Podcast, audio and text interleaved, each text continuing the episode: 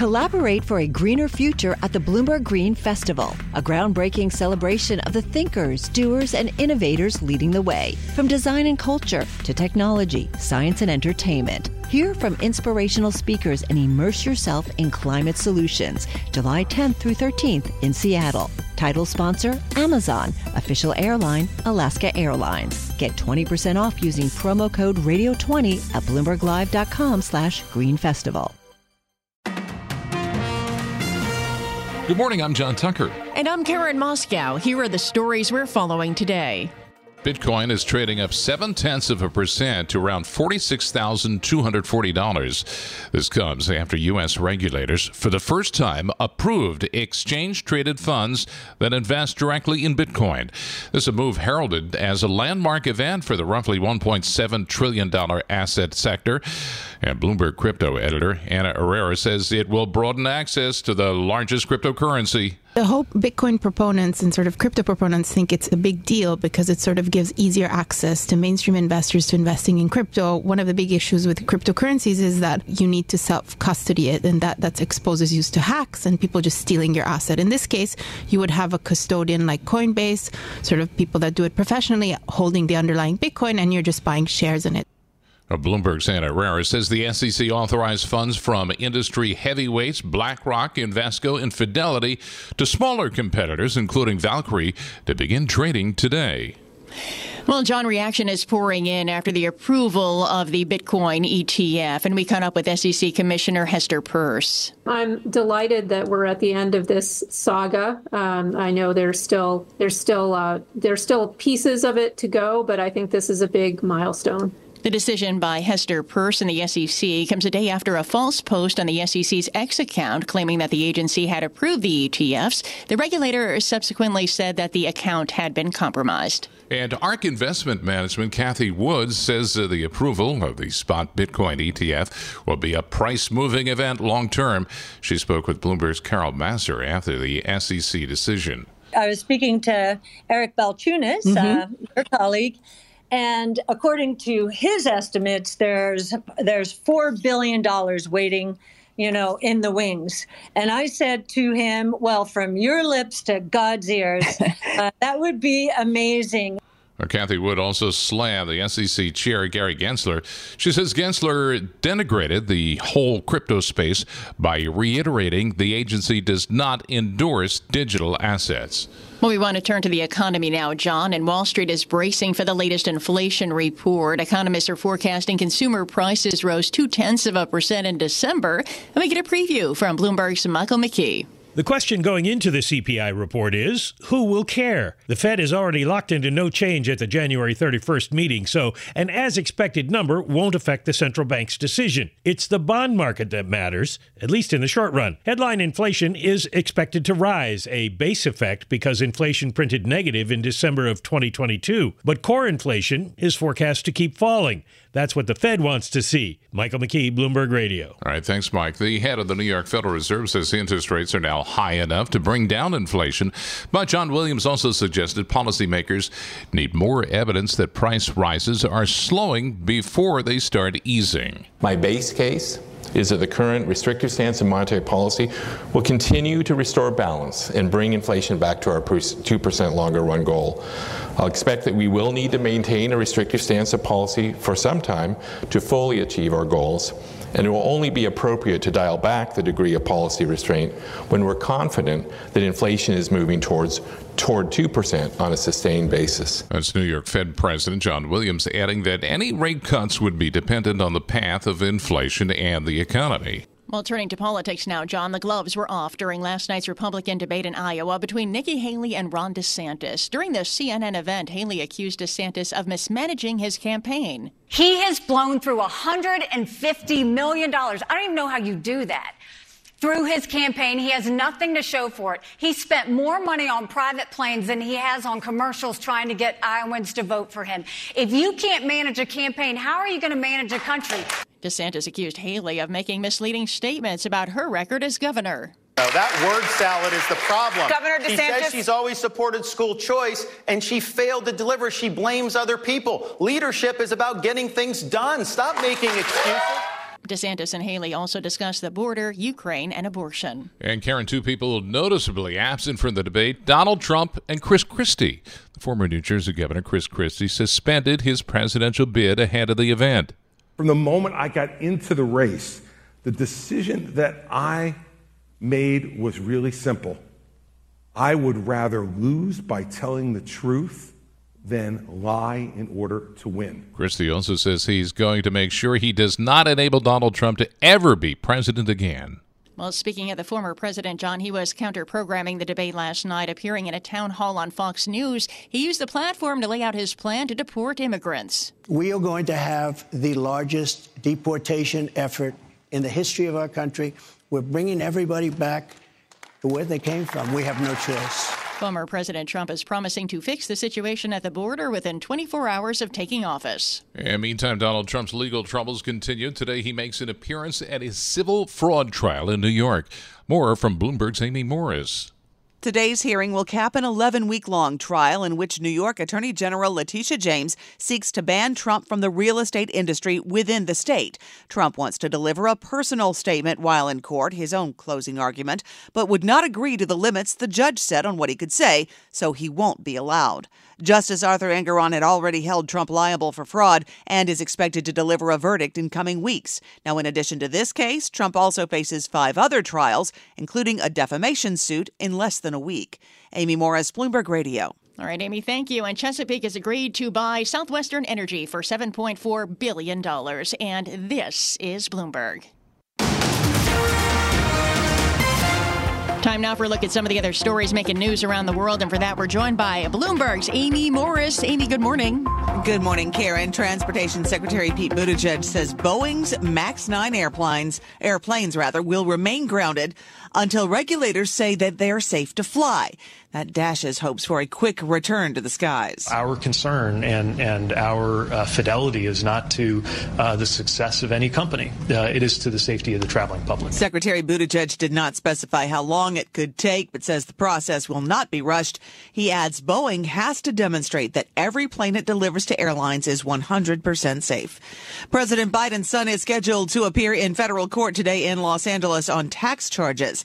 Today's hearing will be an arraignment for Hunter Biden, who is accused of choosing not to pay more than $1 million in taxes and evading other taxes.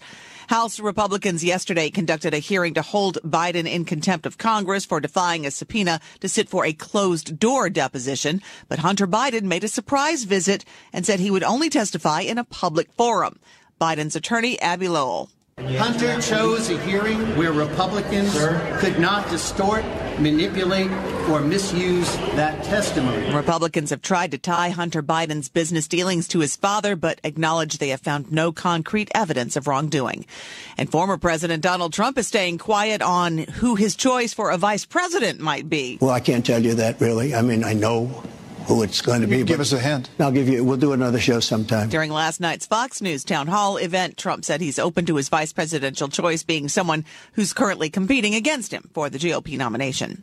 Experts who identify and manage global risks say there is a high chance of a global catastrophe happening within a decade.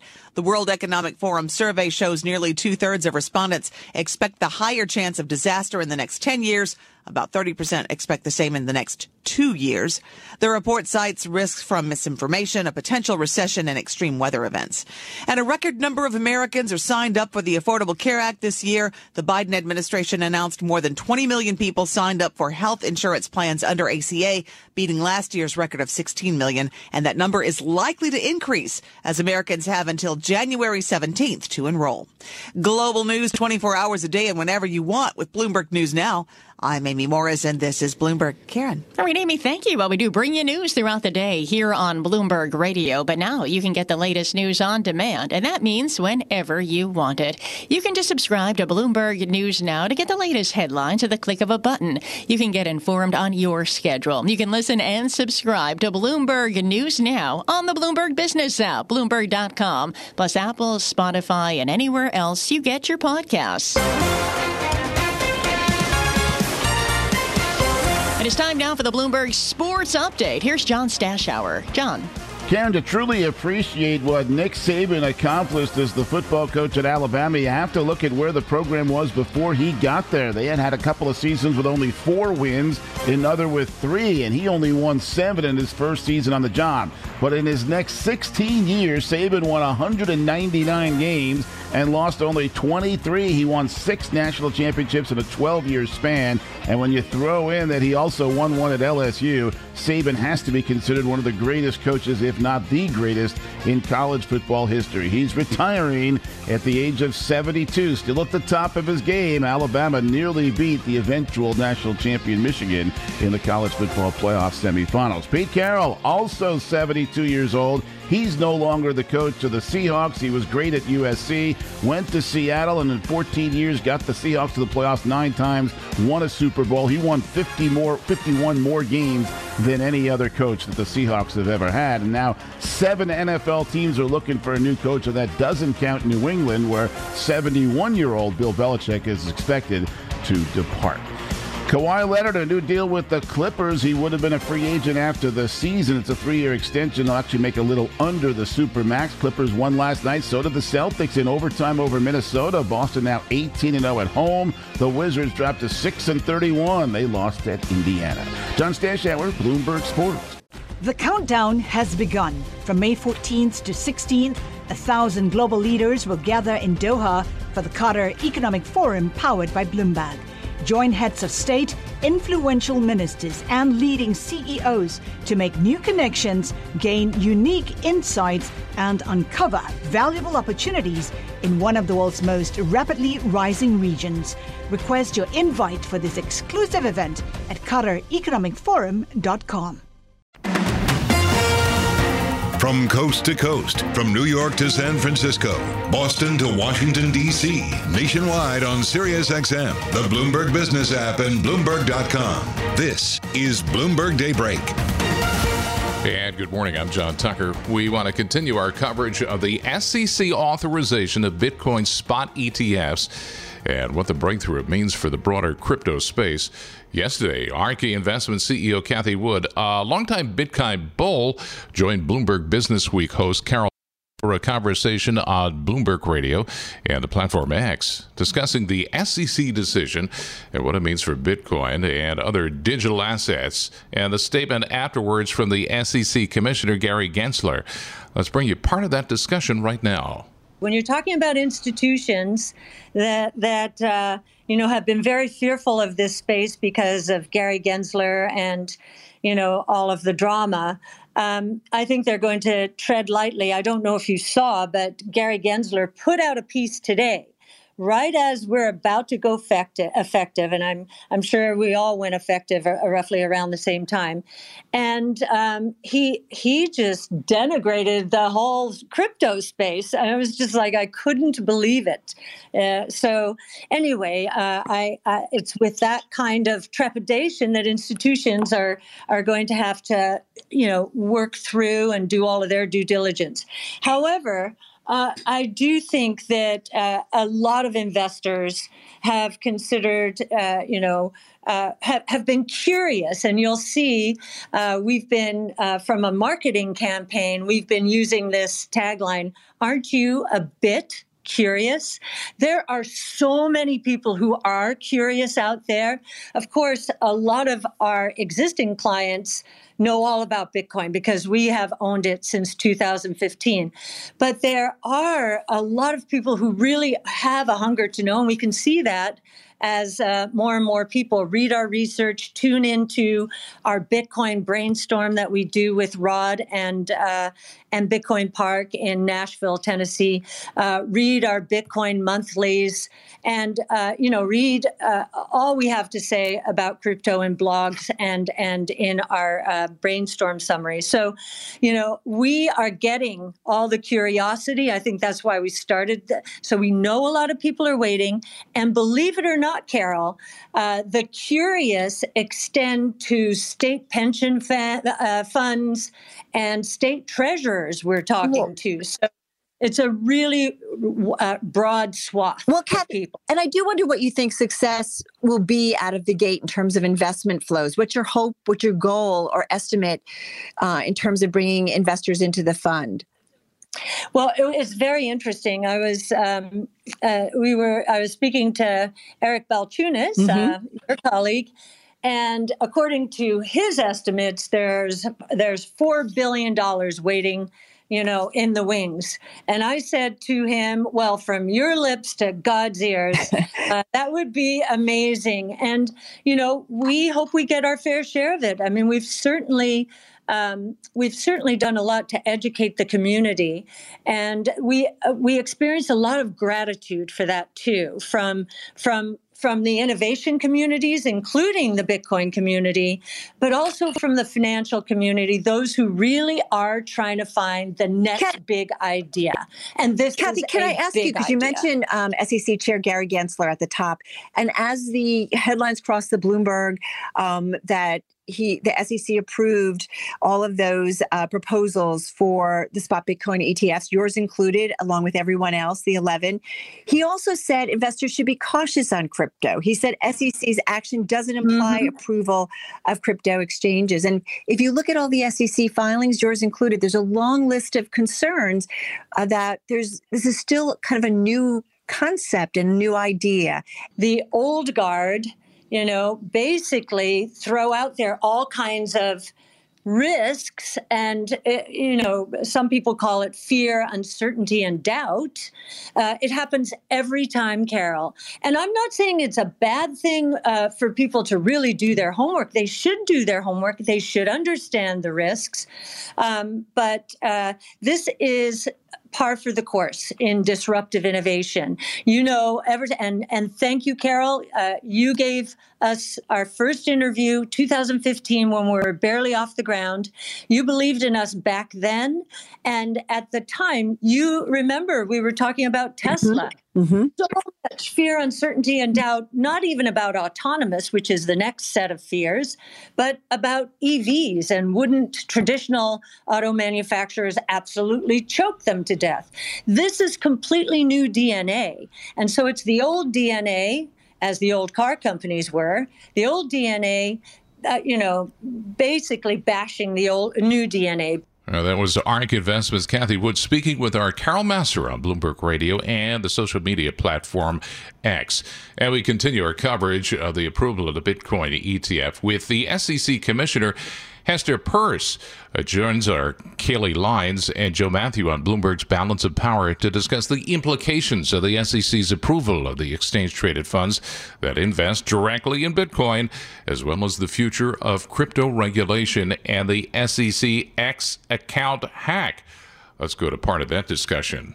I'm delighted that we're at the end of this saga. I know there's still pieces of it to go, but I think this is a big milestone. Well, it's a milestone certainly for these Bitcoin products, but it also raises a question of what sort of precedent this sets. If you look at the statement from the chairman, Gary Gensler, he was very specific that this is specific to these Bitcoin products, which are non-security commodities. And there is a question of what this could mean in the future for essentially everything else. Is that door completely closed? The chair is right to point out that this is specific to a particular set of products, but obviously precedent matters, and so you look at the reasoning, and people will do this. They'll look at the reasoning in the order, and they'll seek to apply it to other facts and circumstances as appropriate. So I think the only thing I will say is that one of my complaints in this area has been that we haven't always stuck with precedent when it comes to these kinds of exchange-traded products.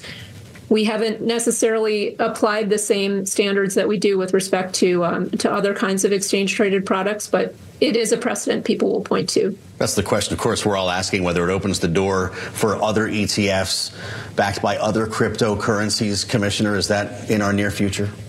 Again, you know, every application has to be considered on its facts and circumstances, but one of the things that I think that we have to acknowledge is that when we apply a particular rationale to one particular product, people will ask us to apply it to other products as well. What kind of fiduciary responsibilities are there for investment advisors for their clients before allowing them to put money into these products?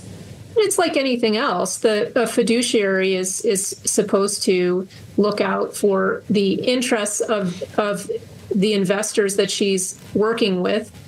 And that means taking into account the specific circumstances of that investor, the risk tolerance, the other elements of that investor's portfolio. And so it's not a cookie cutter answer one way or the other. Fiduciaries are paid to make good decisions that are appropriate for that particular investor. There were a few moments yesterday when we thought this had been approved a day earlier, Commissioner, as you well know. Everything worked out with the Twitter account at the SEC? Well, it is. I mean, there was a statement, I think, that came out saying that we are going to be looking into this and working with law enforcement authorities to figure out how this happened, how yesterday's event happened, and I hope that we get to the bottom of it, and I hope that we're as transparent when we explain what happened as we expect the companies that we regulate to be when they experience a similar event. Well, that certainly has gotten the attention of many on Capitol Hill, Commissioner. There have been many congressional Republicans who have made their opinions known about the SEC under this chair for some time now. I'd also point to a statement that we got out from that House Financial Services Committee after this. They maintain that while legislation to provide clarity and certainty for digital assets remain necessary, the steps taken today are a significant improvement over what they call the SEC's track record of regulation by enforcement. Until that legislation exists, even with these approvals aside, should we expect that regulation by enforcement to continue? Well, I haven't seen much progress on us as a regulator setting out clear rules of the road when it comes to crypto products and services. And I think that that's been a complaint that I've had. It's been a complaint that others have had. We could, just as we changed our tune here, we could change our tune on that. And so I remain hopeful that we will. That said, Congress has expressed an interest in legislating in this area, and I look forward to seeing their work in this area. And they have a clear interest in figuring out which regulator should have authority in this area. And I look forward to seeing what comes of that. There are also just questions around fraud and manipulation. The argument initially about what Chair Gensler was so concerned with about these products in the first place, spot products specifically compared to futures. Obviously, a court has ruled that that distinction was arbitrary and capricious. But do you share any concern? If people put out false information about a traditional security, a traditional company, the stock of that company the price can also move. So this is not unique to Bitcoin or Bitcoin exchange traded products. Obviously, we will continue to look at the markets and at the markets for these Bitcoin exchange traded products specifically. And if there is bad activity and it's within the ETP marketplace, we have authority there to investigate and bring enforcement actions as needed.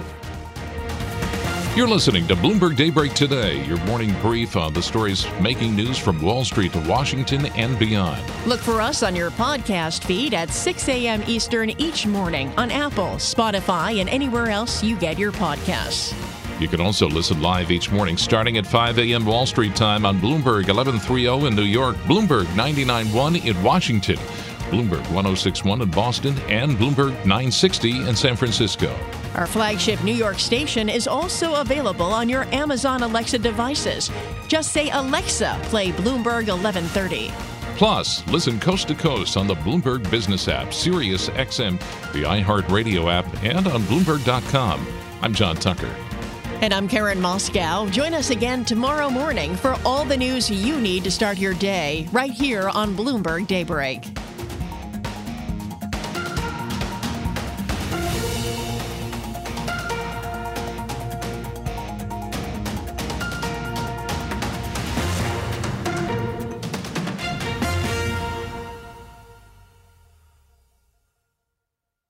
The countdown has begun. This May, 1,000 global leaders will gather in Doha for the Qatar Economic Forum powered by Bloomberg, held in conjunction with our official partners, the Qatar Ministry of Commerce and Industry and Media City Qatar, and premier sponsor QNB. Join heads of state, influential ministers, and leading CEOs to make new connections and gain unique insights. Learn more at QatarEconomicForum.com.